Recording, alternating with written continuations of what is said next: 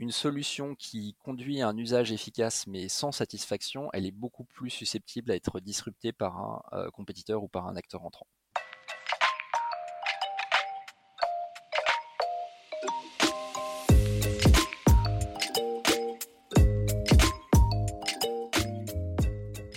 Bonjour et bienvenue dans CSM Co, le podcast du succès client et de ceux qui le font. Je suis François Decaux, senior CSM chez LinkedIn, et dans ce podcast, je vous propose d'aller à la rencontre de ceux qui travaillent au succès client. CSM bien sûr, mais aussi leurs managers, clients, partenaires technologiques ou collègues viendront à votre rencontre, partager leurs bonnes pratiques, vous inspirer et vous recommander des outils ou des ressources pour évoluer dans votre approche du succès client et votre rôle. Mon objectif, c'est de vous permettre de repartir avec des idées et des outils très concrets que vous pourrez appliquer dès demain dans votre organisation, quel que soit votre rôle, votre secteur d'activité ou la taille de votre entreprise.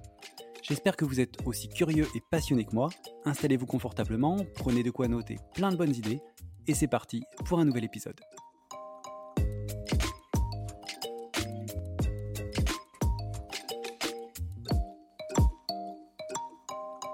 Bah, bonjour Aurélien, bienvenue dans, dans CSM Co. Je suis ravi de t'avoir avec moi ce matin. Bonjour François, ravi d'être là. Je suis très heureux de, t'avoir dans, dans, cet épisode. On avait euh, échangé, on a parlé de plein, plein, plein de, de, choses et je suis sûr que ça va être hyper intéressant pour, euh, pour les auditeurs. Avant de démarrer, donc euh, comme euh, tout le monde peut l'entendre, en effet, je suis un peu enrhumé ce matin, donc je suis désolé euh, pour, pour, pour le, le, le son et, et, cette voix d'un petit peu de canard, mais je me suis dit que c'était important qu'on voilà, qu'on enregistre cet épisode quand même ensemble. On avait trouvé le temps et, et, je suis sûr que ce sera hyper intéressant. Puis de toute façon, c'est pas moi qui vais parler le plus, donc ça devrait, ça devrait bien se passer. Et je suis également un petit peu enroué, donc on sera deux à avoir des voix de canard. Je suis sûr que ça va faire un très bon son à l'arrivée. ça va faire un, un, super épisode. Je pense que je vais le marquer dans la, la, la description de l'épisode, quelque chose. Ça va être, ça va être très sympa. Euh, mais encore une fois, ce qui compte, c'est le contenu. Et je suis sûr que ça va être hyper intéressant de par euh, l'échange qu'on avait eu pour, pour préparer un peu l'épisode. Euh, et donc, bah, pour, démarrer, pour rentrer dedans calmement, je vais te demander simplement bah, de te présenter, nous parler un peu de, de ton parcours, de ton rôle actuel en quelques mots.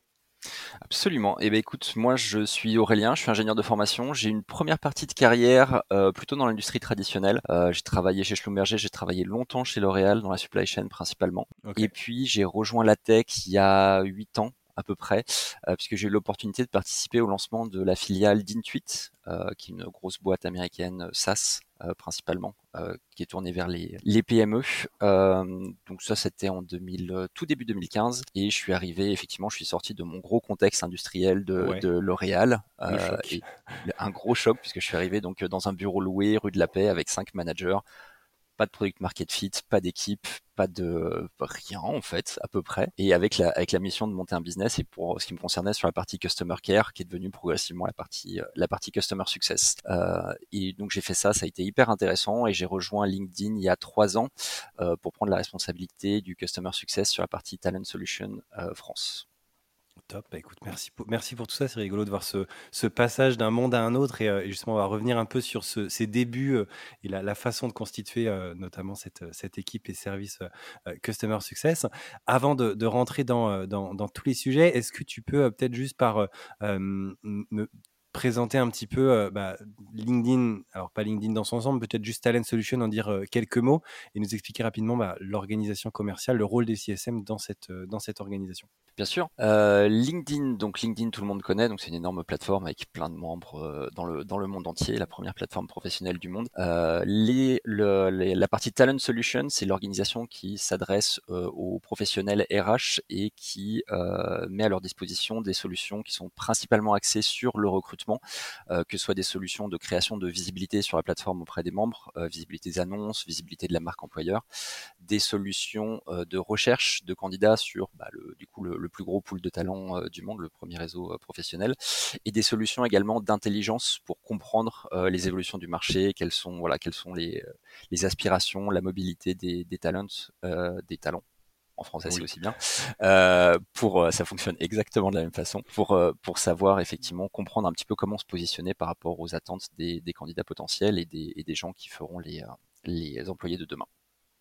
Ok. Et du coup quelques mots juste sur le, le rôle des CSM dans cette dans cette organisation? Tout à fait. Bah le, en fait, le cycle commercial, il est vraiment structuré en une étape pré-sales et une étape post-sales. Et sur la partie, partie post-sales, on a un binôme euh, Customer Success Manager commercial, euh, avec une séparation des rôles et des responsabilités qui est très claire. Le Customer Success Manager est là pour s'assurer que le client euh, reçoive le maximum de valeur possible sur le périmètre sur lequel il a déjà investi, euh, pendant que le commercial s'occupe du développement du compte, de la partie collaboration, de découvrir des nouveaux enjeux sur lesquels les solutions LinkedIn pourraient correspondre aux attentes du client, etc.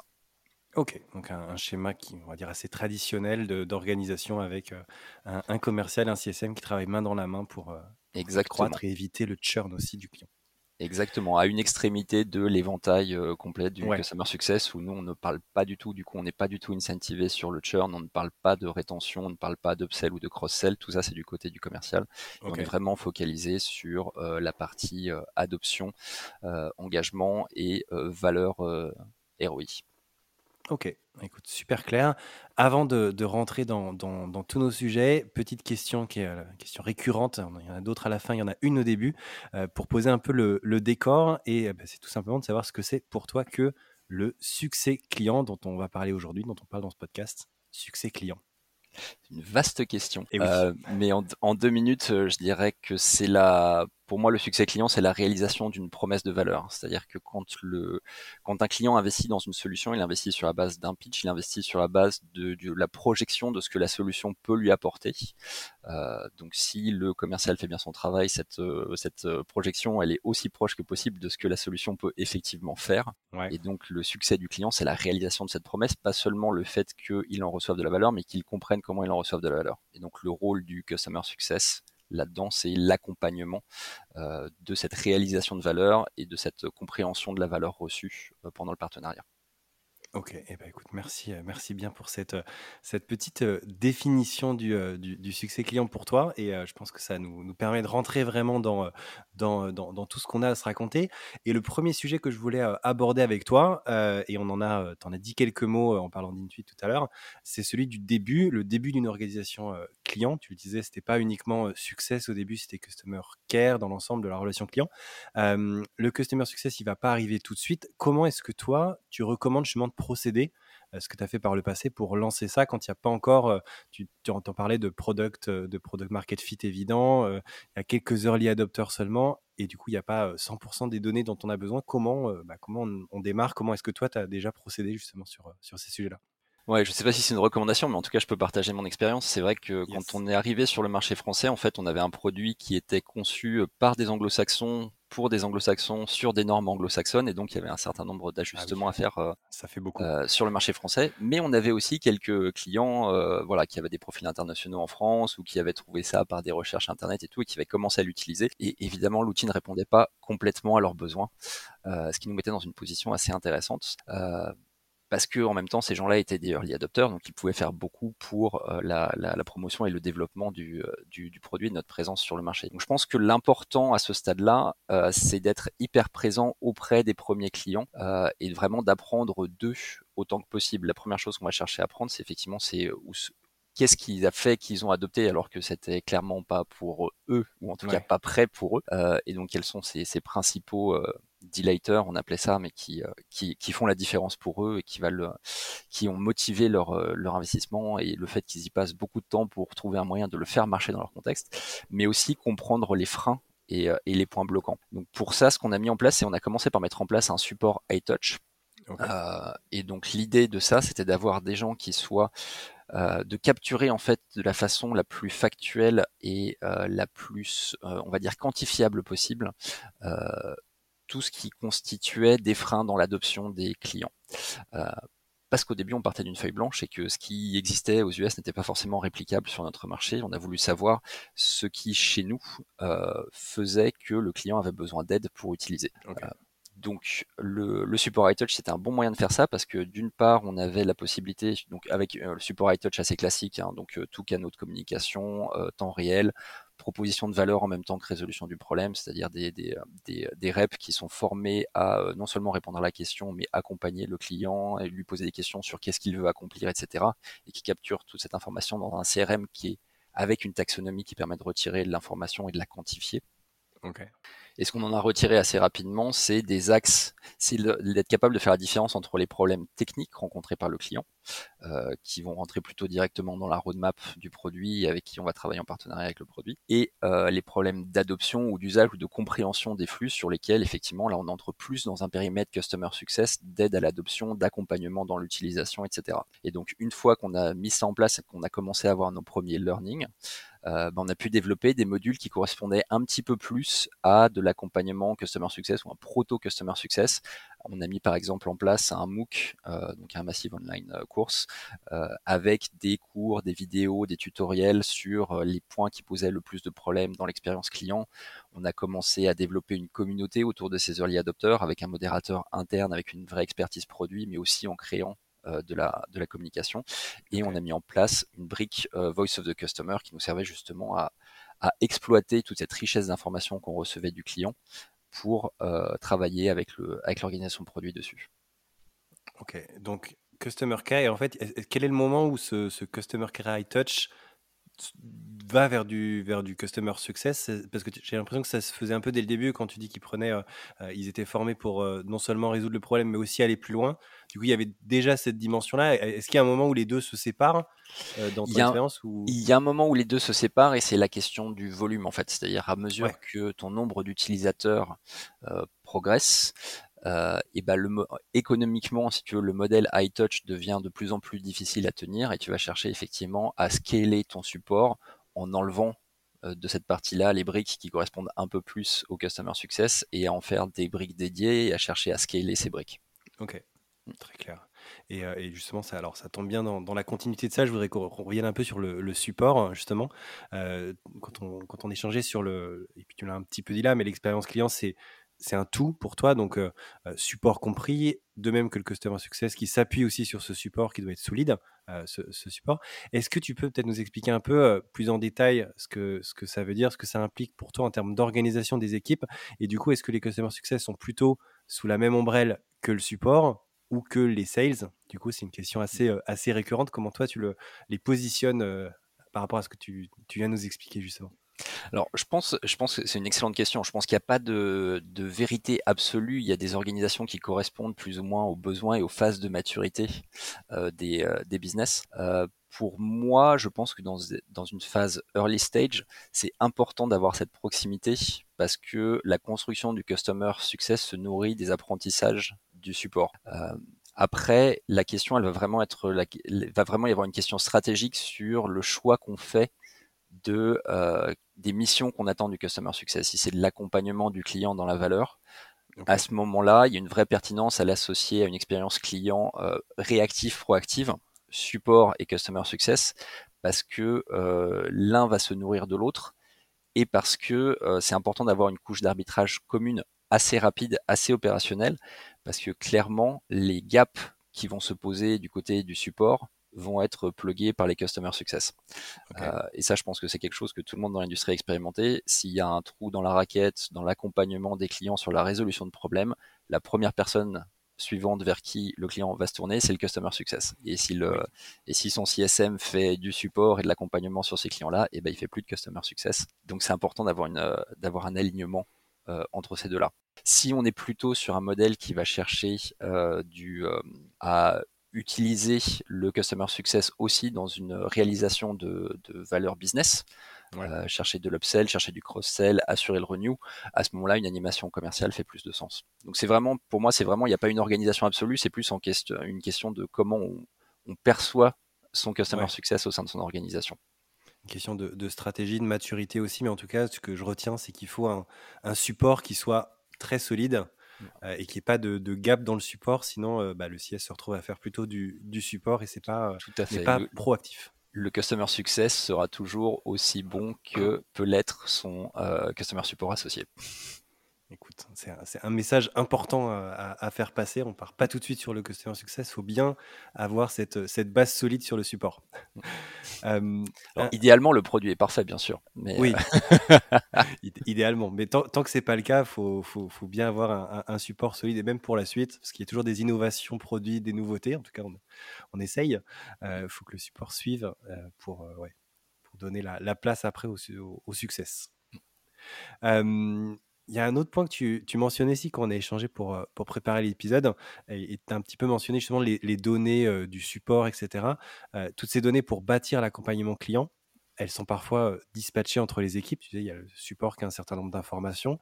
il faut aller les chercher, il faut les recouper, construire une taxonomie, tu l'as mentionné, une scorecard pour démarrer l'accompagnement client concrètement, comment est-ce qu'on fait? Quelles données on doit prendre en compte pour, euh, bah, pour résoudre un peu cette, équation et, cette, euh, voilà, cette disparité des données qui arrivent d'un petit peu partout?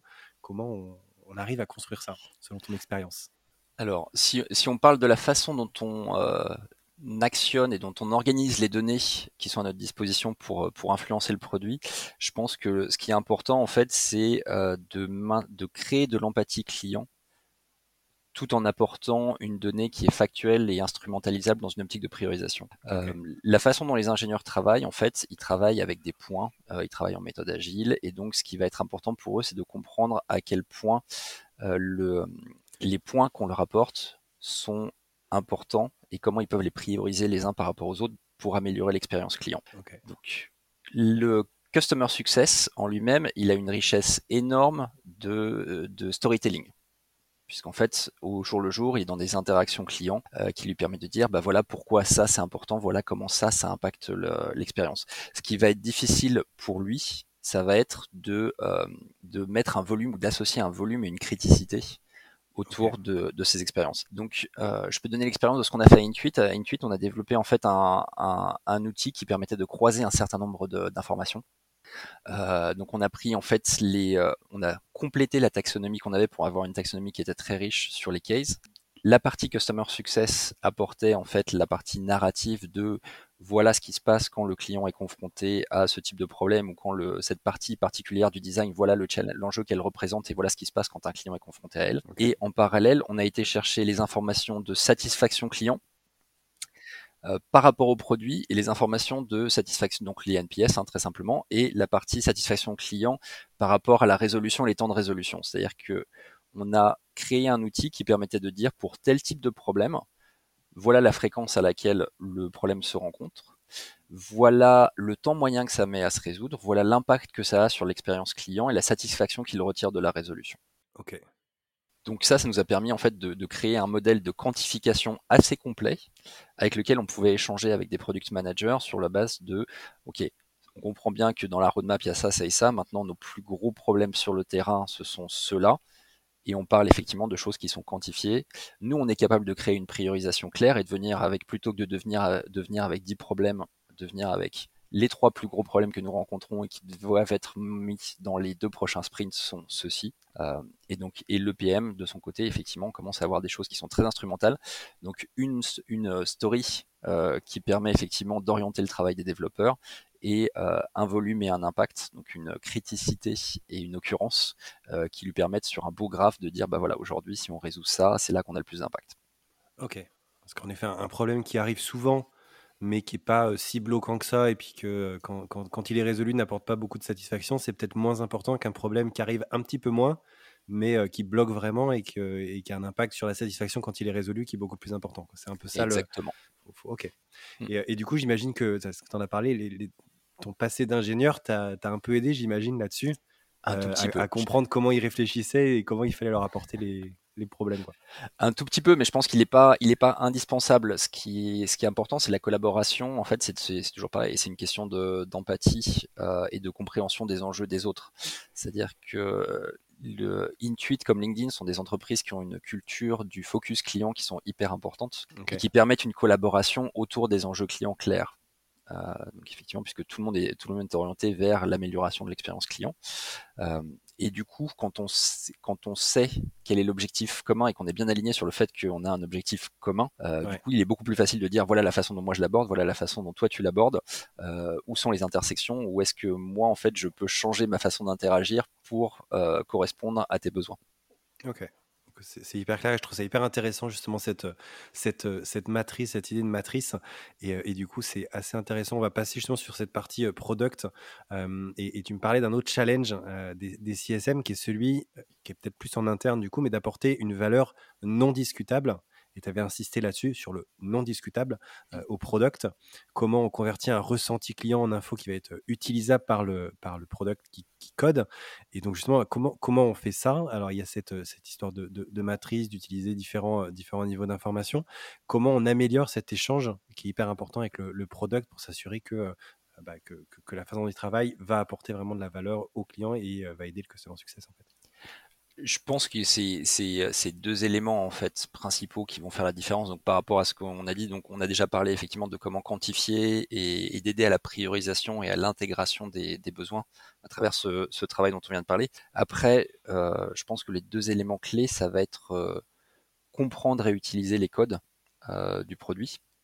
Ok et puis euh, la partie euh, close the loop. En fait, plus une, organisation devient grande, plus la partie produit devient isolée du terrain euh, et de la diversité de clients qu'elle peut rencontrer sur le terrain. Et de même que pour nous, Customer Success, quand il y a une nouvelle feature ou quand il y a une résolution de bug ou quand il y a quelque chose qui va mieux dans le produit, c'est important de revenir rapidement vers les clients qui nous ont remonté les problèmes, etc. et de montrer qu'on s'améliore. Ouais la, contra, la contraposée est vraie également. C'est-à-dire qu'il est également très important pour nous de retourner vers le produit et de, on va dire, de continuer à construire une collaboration autour de, on l'a fait, voilà les impacts positifs que ça a eu. Donc merci pour, merci pour votre travail, voilà l'impact que vous avez sur les clients de mon marché. Ok, donc d'être, euh, de, faire ce travail des deux côtés, côté client, mais aussi côté product. Et c'est vrai qu'on a peut-être tendance un peu à oublier le, de remonter ces infos au product et de leur montrer que c'est vraiment utile et que ça nous a beaucoup on aidé. Est, on est bien meilleur pour demander, d'une façon générale, on est bien meilleur pour escalader des demandes en interne que des succès et des retours positifs sur le travail accompli. Donc c'est, c'est vraiment quelque chose sur lequel, euh, pour moi, il ne faut pas hésiter à mettre euh, de l'intention. Il faut insister sur, euh, sur, sur ce point-là, en effet, c'est euh, hyper, euh, hyper important et construire cette relation du coup sur, sur le long terme. Il y, a un autre sujet que j'ai trouvé, un, un, concept même que j'ai trouvé hyper intéressant quand on a, quand on a échangé, c'est celui de la pyramide du succès client. Euh, et euh, je, t'avoue que quand tu, quand tu m'en as parlé, je me suis dit, mais c'est vrai, c'est hyper, euh, j'avais trouvé ça hyper intéressant. Et donc, je me suis dit, il faut absolument que tu le, le partages dans, dans, dans, cet épisode. Est-ce que tu peux nous présenter un petit peu justement cette, cette pyramide, nous dire comment est-ce que le, le, Customer Success va pouvoir impacter les différents niveaux et comment ça va permettre bah, de valider le, le modèle qui a été mis en place? Beaucoup de questions. Absolument. Euh, en fait, quand on, quand, quand, on revient plus spécifiquement sur le, le, le travail euh, client du Customer Success, on va dire qu'on va l'accompagner avec deux ensembles de, euh, de, de mesures et d'indicateurs. Et le premier, ça va être un ensemble de mesures d'input, et en gros, ce qu'on va chercher à, suivre, c'est comment est-ce qu'on investit le temps qu'on passe avec les clients, donc sur quel type de sur quel type de mission, sur quel type de tâches, euh, sur quel type de reporting éventuellement, etc. Et est-ce que le, la façon dont on investit le temps correspond au modèle qu'on s'est fixé pour interagir avec les clients. Donc ça, c'est ce qu'on va appeler plutôt des, des, indicateurs d'input. Et en parallèle, il y a des indicateurs d'impact. Et pour moi, effectivement, ces indicateurs d'impact, ils, peuvent s'organiser se, de façon pyramidale en, quatre couches, avec chacune des couches étant en fait une, une fondation nécessaire à obtenir de l'information ou exploitable de la couche supérieure. Euh, la couche basse de cette pyramide, ça va être euh, l'utilisation. Donc c'est la donnée zéro que tout le monde utilise c'est est-ce que mon utilisateur se connecte à ma solution. Euh, typiquement, voilà, je veux améliorer ma santé, je propose une solution pour améliorer la santé. Est-ce que, euh, est-ce que j'améliore la santé, la santé par le jogging? Est-ce que les gens se lèvent de leur canapé et vont courir? C'est un bon début. Euh, c'est un bon début, c'est un début qui est quand même nécessaire. C'est-à-dire que si on n'a pas ça, on n'ira pas beaucoup plus loin ensuite.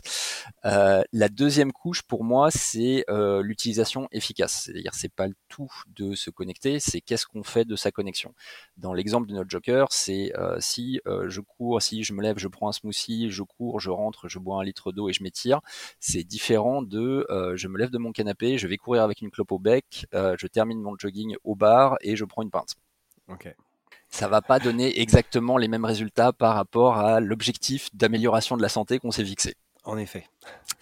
Donc, euh, ça peut prendre. C'est une couche qui peut prendre plusieurs formes. Euh, il y a beaucoup de gens qui la caractérisent, par exemple, par euh, un nombre de connexions ou un, certaines tâches accomplies dans l'outil. Euh, dans, chez LinkedIn Talents, nous, ce qu'on fait, c'est qu'en fait, on prend, on fait des études statistiques. On a évidemment un, volume de données qui est assez monstrueux, et donc on fait des études statistiques par rapport au comportement type des utilisateurs qui sont le plus à même d'être liés à des outcomes. Et donc, ça nous donne en fait, donc on met ça en indice. Et donc on applique ces indices aux clients pour dire, voilà, est-ce que les, les comportements d'utilisation des clients sont dans le périmètre qui est susceptible et le plus susceptible de générer des retours positifs? Et si c'est pas le cas, on les accompagne pour mettre en place ces comportements. Donc là, on est à, si on arrive au sommet de cette deuxième couche, on est sur un niveau où les utilisateurs ont une utilisation efficace du produit. c'est déjà pas mal on est encore assez loin de est-ce qu'ils en retirent un bénéfice. Euh, la troisième couche, c'est euh, pour moi, c'est la satisfaction client. Alors, elle peut être mesurée de plein de façons. Une des plus classiques et une que j'aime beaucoup, c'est le NPS. Euh, mais il y en a plein d'autres, le CSAT, etc. Et pour moi, l'importance que ça dans le customer success, il est sur la pérennité du business model. C'est-à-dire que si je prends un autre exemple, si on prend les taxis parisiens il y a 20 ans, euh, les utilisateurs, les clients des taxis parisiens avaient une utilisation efficace. C'est-à-dire que le, ils savent commander un taxi, le taxi est là quand ils le commandent, ils l'emmènent d'un point A à un point B, etc., etc. Maintenant, on va dire que euh, à l'époque, euh, le taxi parisien avait une certaine image, euh, voilà, qui ne dérivait pas énormément de satisfaction. Les clés, voilà, les chauffeurs étaient désagréables, les voitures étaient plutôt vétustes, euh, c'était cher, euh, c'était des situations de monopole gérées par un système de licence un peu mafieux, etc., etc. Donc, ça allait très bien jusqu'à ce qu'une alternative se présente. Et, quand Uber est arrivé et quand le, business des VTC a explosé, ils ont perdu 80% du marché et ils ont dû se, ré, euh, on va dire, redéfinir leur business et leur modèle de service très très rapidement. Donc, un, dans le cadre du Customer Success, une solution qui conduit à un usage efficace mais sans satisfaction, elle est beaucoup plus susceptible à être disruptée par un euh, compétiteur ou par un acteur entrant. Et donc ça, c'est quelque chose qu'on préfère éviter. Donc on mesure que, euh, à mesure que les clients utilisent efficacement la solution, ils sont contents. Et donc le Graal, donc le sommet de cette pyramide à, quatre étages, pour moi, c'est la mesure de la valeur reçue par le client dans l'utilisation de sa solution.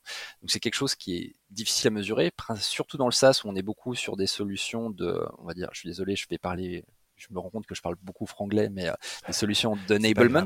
C'est-à-dire, donc on est beaucoup sur des solutions qui facilitent la réalisation d'une certaine tâche et faciliter, ça peut vouloir dire plein de choses différentes. Mais donc comment est-ce qu'on met ça en musique? Comment est-ce qu'on met ça en, données, en informations, en chiffres qui permettent de dire au client oui, voilà, vous êtes plus efficace que en utilisant notre solution que si vous ne l'utilisiez pas parce que voilà ce que vous arrivez à faire avec notre solution. Pour nous, typiquement, euh, Talent Solution, ça va prendre la forme de est-ce que vous accélérez vos recrutements euh, Est-ce que vos recrutements sont moins chers, plus rapides, euh, de meilleure qualité euh, en utilisant notre outil par rapport à si vous ne l'utilisiez pas c'est très difficile à mesurer, donc on a des proxys qui nous permettent d'avoir une bonne idée de comment ça se passe. Par exemple, on mesure le taux de réponse positif aux emails envoyés depuis l'outil aux candidats. Et on peut avoir de très bons retours. On mesure le taux de candidature des offres, ces choses-là. Et donc ça permet d'avoir une vraie conversation avec le client régulièrement sur, OK, vous avez les comportements qui font que, ou pas. Et donc si vous n'avez pas les comportements qui font que, ben, on va discuter de comment mettre en place avec vous les comportements qui font que, ou vous avez les comportements qui font que, la valeur n'est pas encore tout à fait là, regardons d'un petit peu plus près comment on peut vous accompagner sur la réalisation de la valeur, ou regardez comme la valeur est là, c'est formidable, continuez, tout se passe bien. Ok. Et, j'imagine que c'était cette, euh, ce Graal dont tu parlais, cet étage supérieur de la pyramide, est d'autant plus dur que parfois, euh, c'est des données qui sont chez le client et que du coup, on a du mal à récupérer aussi côté, euh, côté Customer Success. Absolument. C'est-à-dire que c'est surtout si on est dans des solutions d'enablement, on va avoir une on va accompagner le client que sur une partie du cycle complet qui l'amène à la valeur. Et donc, il va y avoir une partie des données qui sont chez nous, une partie des données qui sont chez lui. Et donc, ça sous-entend aussi la création d'une relation de confiance et d'un intérêt mutuel pour mettre en commun et continuer à avancer. Donc, ça, c'est aussi tout le rôle d'un bon Customer Success Manager, c'est de créer le buy-in et de créer cette relation euh, qui va permettre d'échanger de façon ouverte et transparente sur les données des uns et des autres. Ok, bah écoute, hyper intéressant. J'aime beaucoup cette, euh, cette, euh, cette pyramide et ce- cette façon de voir un peu et de voir que le customer success va avoir un impact à tous les niveaux. Euh, va, et, selon où en est le client un peu sur cette pyramide, on va pouvoir prendre des actions pour le faire justement évoluer un petit peu. J'aime beaucoup cette, cette idée de, de pyramide. donc merci d'avoir d'avoir partagé ça. avant de, passer aux questions récurrentes, je voudrais, voulais ouvrir sur un sujet qui est je trouve hyper important et sur lequel je sais que tu es aussi assez, assez engagé, dont on parle de, plus en plus et heureusement, c'est celui de la diversité, de l'inclusion dans les recrutements, donc recrutement de CSM, du coup. Est-ce que tu peux nous expliquer un petit peu bah, pourquoi tu trouves que c'est si important que ça et comment on fait bah, quand on recrute pour essayer de garantir justement cette diversité, cette égalité des chances d'accès au rôle, enfin voilà, après dans l'équipe, comment on fait pour justement construire cette diversité? C'est, une excellente question et c'est un sujet qui a jamais été aussi présent. moi, je pense qu'il y a, alors, il y a, il y a deux choses principales pour moi. Il y a une dimension éthique, évidemment, qui est que tout le monde doit avoir accès à compétences égales, tout le monde doit avoir accès aux mêmes opportunités. et il y a une dimension, au-delà de ça, il y a une dimension qui doit être une évidence business pour la plupart des entreprises, c'est que L'innovation, la créativité naît de la confrontation entre des perspectives différentes. Et la meilleure façon de créer des perspectives différentes au sein de son entreprise, c'est d'avoir des gens qui viennent d'horizons, de backgrounds, de cultures, euh, de milieux différents, de formations différentes. Donc, pour moi, une équipe qui est capable d'adresser les, défis euh, d'un univers business euh, contexte en pleine mutation, c'est une entreprise qui est capable de euh, faire preuve d'innovation, de créativité, de poser un œil neuf sur les nouveaux défis, d'anticiper des nouveaux challenges. Et ça, ça passe par euh, le fait que les gens ne voient pas les choses de la même façon en interne et donc peuvent échanger de façon très libre dans un environnement favorable bienveillant et compréhensif autour de leurs différences de perspectives pour trouver les solutions de demain. on a tous en tête des organisations françaises un petit peu anciennes, un petit peu traditionnelles, où tout le monde est sorti de la même école, ce qui veut dire que malheureusement encore assez souvent tout le monde a aussi le même background socioculturel. Ouais. Ce ne sont pas les entreprises les plus agiles euh, qu'on puisse trouver. Et euh, dans un monde dont la, rapidité de changement évolue, ça leur donne pas nécessairement un avantage compétitif. Donc, euh, je pense qu'il est important de se situer du, bon côté de l'histoire sur ces points-là. et ça, en tout cas, c'est, c'est, ce sont l'éthique et cette, cette nécessité de, créativité, d'innovation et de différence de perspective sont pour moi les deux moteurs principaux qui font que je mets tellement d'importance sur, sur les sujets de diversité et d'inclusion, puisque c'est pas le tout de, en fait d'ouvrir son organisation à des perspectives différentes et, à des et à des backgrounds différents, mais il faut aussi créer les conditions pour qu'elle puisse s'exprimer en toute liberté et en toute sécurité. Plus concrètement, par rapport à ta question sur comment faire pour euh, recruter autant que possible de la diversité, bah, je pense qu'il faut être déjà très explicite euh, sur euh, sur ce qu'on recherche donc il y a une chose qui est assez, alors j'imagine que c'est un, fondamental, donc j'imagine que tout le monde l'a bien présent à l'esprit, mais ça ne fait pas de mal de le rappeler. C'est euh, la, on va dire la, base, c'est de s'intéresser plus aux compétences qu'à l'expérience. Euh, on sait que euh, l'expérience est formée euh, par le prisme de, des biais d'autres sociétés qui sont passées avant nous pour identifier des candidats, et que donc plus on va se focaliser sur l'expérience et plus on va réduire le pool de talents, de talents pardon qu'on va voir et le pool de candidats qu'on va voir à l'aune des biais d'autres et des filtres d'autres conscients ou non, hein, mais d'autres organisations. Et on s'aperçoit qu'effectivement, plus on cherche des gens expérimentés, et moins on a de diversité euh, dans, le, dans le, les candidats qu'on rencontre. Donc, une façon d'adresser ça, pour nous, en tout cas, c'est de euh, repenser un petit peu nos, organisations et de euh, réfléchir à des façons dont, alors, on a toujours besoin d'expérience. C'est-à-dire que l'expérience, c'est aussi ce qui permet à des gens d'être rapidement opérationnels sur des enjeux euh, business et économiques plus importants.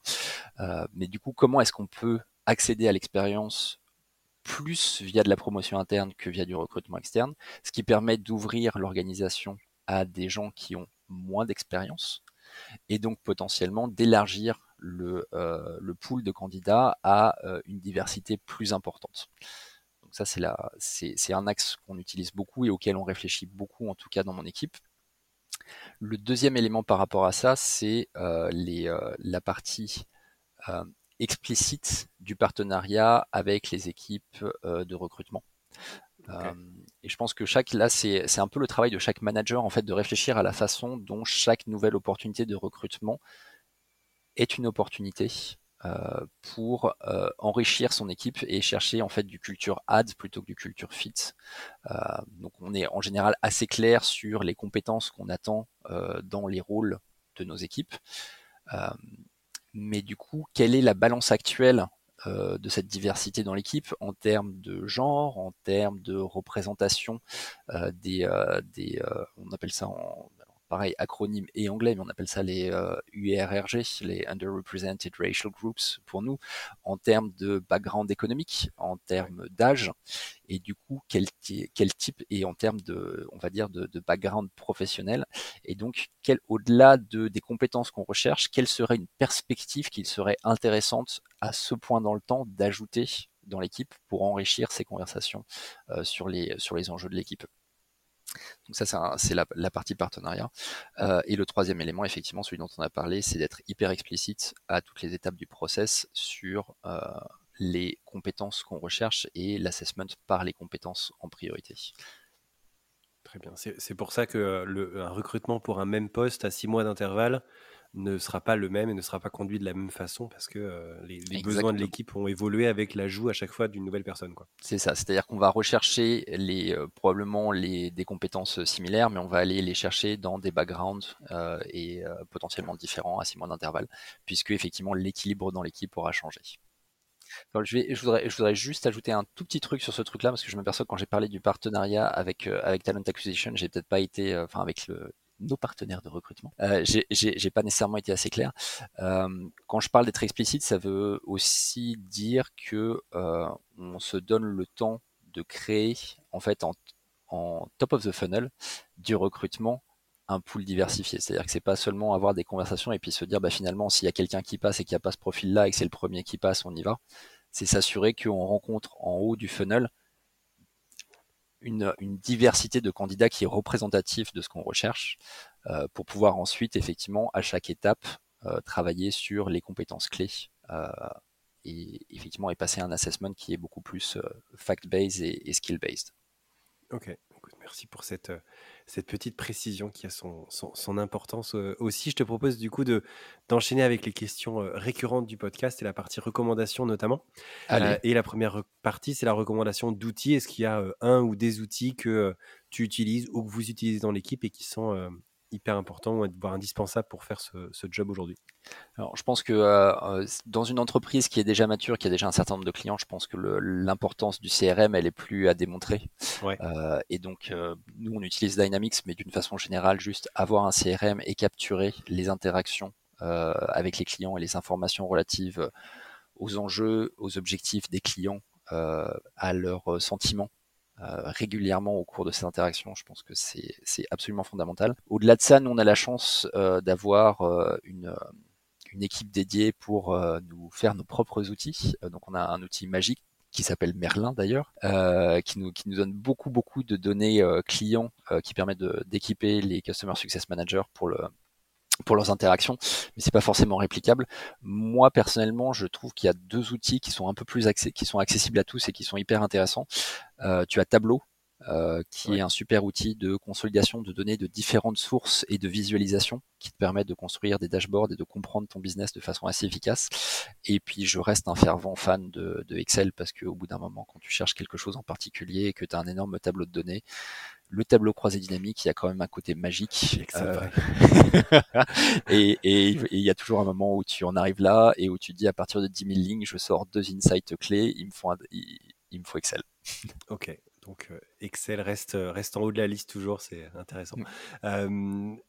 recommandation du coup pour enchaîner de, ressources, qu'est-ce que tu euh, écoutes, lis, regardes qui te permet d'évoluer dans ton, dans ton job ou dans ta carrière, enfin dans, le monde professionnel euh, de manière générale? Euh, alors évidemment, euh, j'écoute régulièrement CSM Co que je trouve être un, être un podcast absolument remarquable. Merci.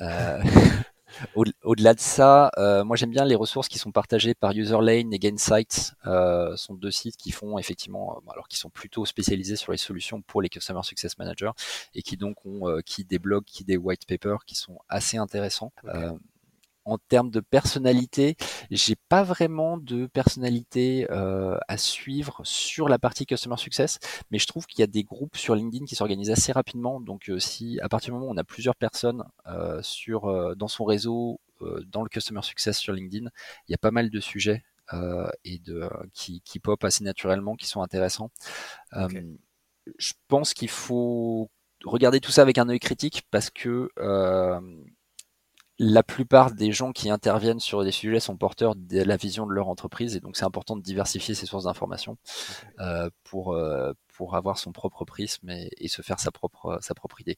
Euh, il y a beaucoup de choses que j'ai partagées aujourd'hui qui sont liées au fait que aujourd'hui on travaille dans une optique qui n'est pas commerciale et qui serait probablement très différente à appliquer si le CSM était incentivé sur le nombre de cross-sell ou d'upsell qu'il qu'il doit faire. Ok, donc garder un œil critique sur tout ce qu'on lit, voire écoute. Et c'est pour ça que j'essaye d'avoir des gens différents dans le podcast, justement pour avoir des, des, points de vue euh, différents. Mais c'est vrai qu'il n'y a pas, euh, voilà, c'est pas une science exacte avec euh, des, des, cases à cocher. Ça dépend des organisations, du produit, de la maturité, de pas mal de choses. C'est pas une science exacte et ça reste un métier très jeune. donc c'est pour ça que c'est donc encore en évolution et c'est intéressant de voir effectivement les, les différentes directions dans lesquelles les gens l'emmènent. Merci pour ce, point. Et puis pour terminer, du coup, la, dernière question récurrente, euh, c'est euh, le, le, le, moment, en fait, le conseil qu'on aurait pu te, te glisser à l'oreille, euh, soit quand tu as commencé chez Intuit, soit quand tu as commencé chez LinkedIn, je sais pas, quelque chose qui t'aurait aidé à gagner du temps, de l'énergie, etc. Ouais, je pense qu'il y a le. En fait, derrière moi, dans ma chambre, il y a une citation que je garde, qu'une citation de Robert Louis Stevenson, qui est en anglais. Je ne la vois pas. Non, parce qu'elle est cachée. Regarde, hop, elle est là elle est plus là. Je l'ai là. Elle est plus là. Euh, euh, et c'est euh, c'est une phrase qui dit, alors je la, je la traduis très approximativement, hein, mais qui dit qu'il faut juger son. alors, je vais même te la lire. Tiens, ça va être plus simple. Don't judge each day by the harvest you reap, but by the seeds that you plant. Oh, ok. Et donc, et je pense que cette notion, elle est particulièrement intéressante en termes de management, elle est particulièrement intéressante en termes de, de, de customer success. Euh, moi, ce que j'en retiens personnellement, c'est que euh, une grosse partie de notre, de notre travail, c'est euh, d'être confronté à des challenges. Euh, on va pas se mentir, euh, c'est un peu pour ça que la fonction existe. Si l'adoption était naturelle, il n'y aurait pas de customer success. Euh, et donc, ça ne se résout pas du jour au lendemain. Et au fur et à mesure qu'on en résout, il s'en pose de nouveau. Donc, ce qui est important, c'est de progresser, d'avancer et donc de préparer la suite. Une interaction client réussie, c'est un, point dans le temps et c'est hyper satisfaisant. Mais ce qui est important, c'est aussi quelles graines on sème euh, avec le produit euh, en, termes de process, qu'est-ce qu'on retient de tout ça et comment on contribue à alimenter le moulin pour que l'expérience des clients de demain soit meilleure que l'expérience des clients d'aujourd'hui. Et de la même façon en management, euh, le développement des talents, un petit peu de la même façon, effectivement, qu'est-ce qu'on a comment on a contribué aujourd'hui au développement de, son équipe, plutôt que quel milestone on a, on a passé euh, avec succès euh, dans la journée. Ok, donc penser un peu long terme. Exactement. Essayer de se projeter un maximum avec nos clients et vers le, succès de nos clients. Eh bien, écoute, merci beaucoup pour, euh, pour tout ce que tu as partagé dans, dans, cet épisode. Je trouve qu'il y avait plein de choses hyper intéressantes. Moi, je retiens toujours cette pyramide pyramide du customer success que je trouve euh, hyper intéressante, mais il n'y avait pas que ça, bien sûr. Euh, donc merci d'être venu euh, et d'avoir d'avoir partagé tout ça. merci d'avoir pris le temps surtout. Un vrai plaisir. Merci à toi. Et puis, bah, écoute, je te dis à bientôt et, je te souhaite plein de bonnes choses. Également, François, merci beaucoup et continue. je pense que c'est un podcast dans lequel les gens trouvent beaucoup de valeur et, qui est important pour, pour le développement de notre métier qui a encore de très beaux jours devant lui. En effet, je le pense aussi. Merci beaucoup, à très vite. À bientôt, salut. Merci beaucoup, merci d'avoir écouté cet épisode jusqu'au bout. N'hésitez pas à le partager au maximum à votre réseau et bien entendu à vous abonner au podcast sur votre plateforme préférée.